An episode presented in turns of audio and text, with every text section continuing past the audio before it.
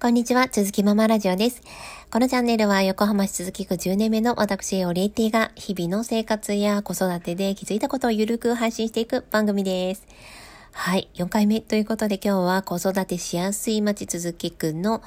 理由の、えー、なんだっけ、3つ目だ。3つ目についてお話ししたいと思います。まあこう日々生活していく中で必要なものっていい食、住と言いますけれども、いや3つ目が一番大事ですよね。具住環境、住むところ。はい。で、続き区、あの、中心の駅はセンター、北駅、南駅とあるんですけれども、マンションもね、たくさん建っています。で、私たちも初めて続き区に越してきた時は、リンクス、あの、夫婦だけだったので、まあ、正直、あの、どこでも良かったんですよ。あの、1K でも 1DK でもこう 2DK ぐらいもあればいいかなという感じで探していました。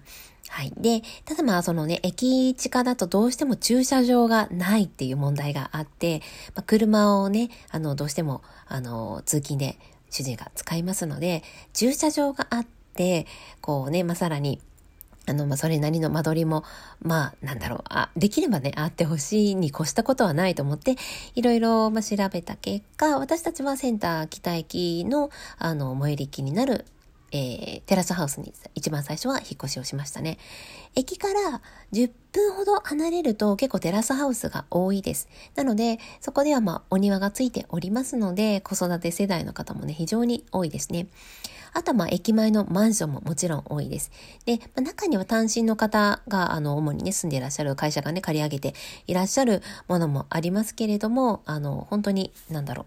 う、あのマンションの中でもこうたくさんのね、あの胸があるというか、ね、住んでる方の多い、本当大型マンション、管理人の方もしっかりいらっしゃって、ね、真ん中のところに、あの、そういう共用スペースがあってというところは、むしろ逆に子育て世代しかいないんじゃないかっていうぐらいね、あの、3LDK とかかな、3DK とか、ね、あの、真ん中には 4LDK のお部屋があったりします。はい。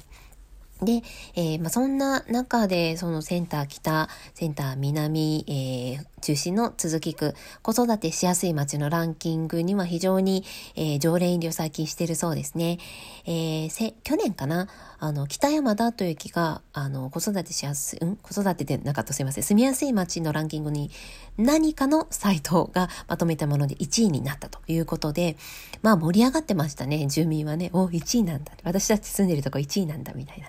感じですね。はい。で、やっぱりまあ土地の値段が高いです。えー、センター北駅の今、駅周辺の、えー、路線価というものを私見てるんですけれども、まあ、路線価、道路の値段ですね。えー、これが全国のかな、5093駅の中から538ということで、ことで、全国の中でも10%の上位に入る、えー、地価の高さなんですよね。はい、一粒あたり125万円ぐらいということで、なので、まあ、便利な分ね、やっぱりもちろん高いです。で、あのー、そこで、こう、お家を買うってなると、なかなかもっと難しくなったなっていうのが正直私の経験からでもあります。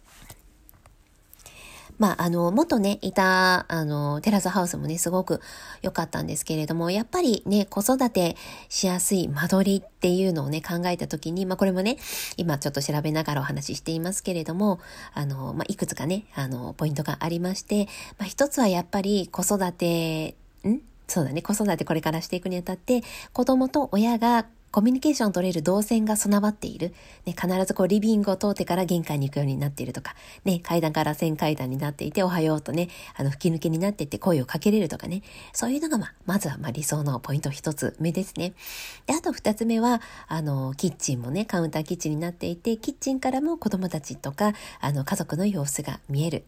そして三つ目、えー、ベランダとかお庭とか、それこそ洗面所とかね、まあ広いに越したことはないですし、あの、動線がかぶるところ、ね、朝の準備の時に家族がね、洗面所でこうごった返して喧嘩になるというよりは、少し広めのところでみんなが鏡を見ながら準備ができたら、そりゃいいんですよ。そりゃいい。で、そういうところが、じゃああのね、あの、駅前のマンションとかね、あの 1DK のところで備わっているかというと、まあまあ難しいですよね。で、これから新しく建っていくマンションも正直あります。まあそういうところではそういうね、本当に、あの、なんだろう、いろんな暮らしの知恵っていうのが全て、あの、まあなんだろう、家づくりの中にね、含まれていますので、まあ新築を買ったらもう正直ね、あの、いいですよ。全部備わってますよ。ただ新築を買ういや、難しいです。あのー、本当に、駅地下で私もね、昔見ていた物件があったんですけれども、うん、センター北駅徒歩8分ぐらいだったかな。ね、あの、桁がね、やっぱり1億とか超えたりするんですよね。はい。で、あの、いや、ちょっとじゃあ、駅から、まあ、せめてもう少し離れてってなってくると、あとは本当にね、そこはもう、あの、もともとが畑になっていたところとか、ね、あの、まあ、地主さんがやっぱり多いですし、まあ、畑がの何？農作業をね、えー、されているそういうスペースっていうのも、まあ、しっかりと続きくありますので、まあ、そのちょっとその付近の土地がちょこちょこと売られていくそんな感じです最近。でやっぱりその駅から、まあ、離れているから畑ができているっていうところもねありますのでなかなかねいい土地には巡りは難しかったです。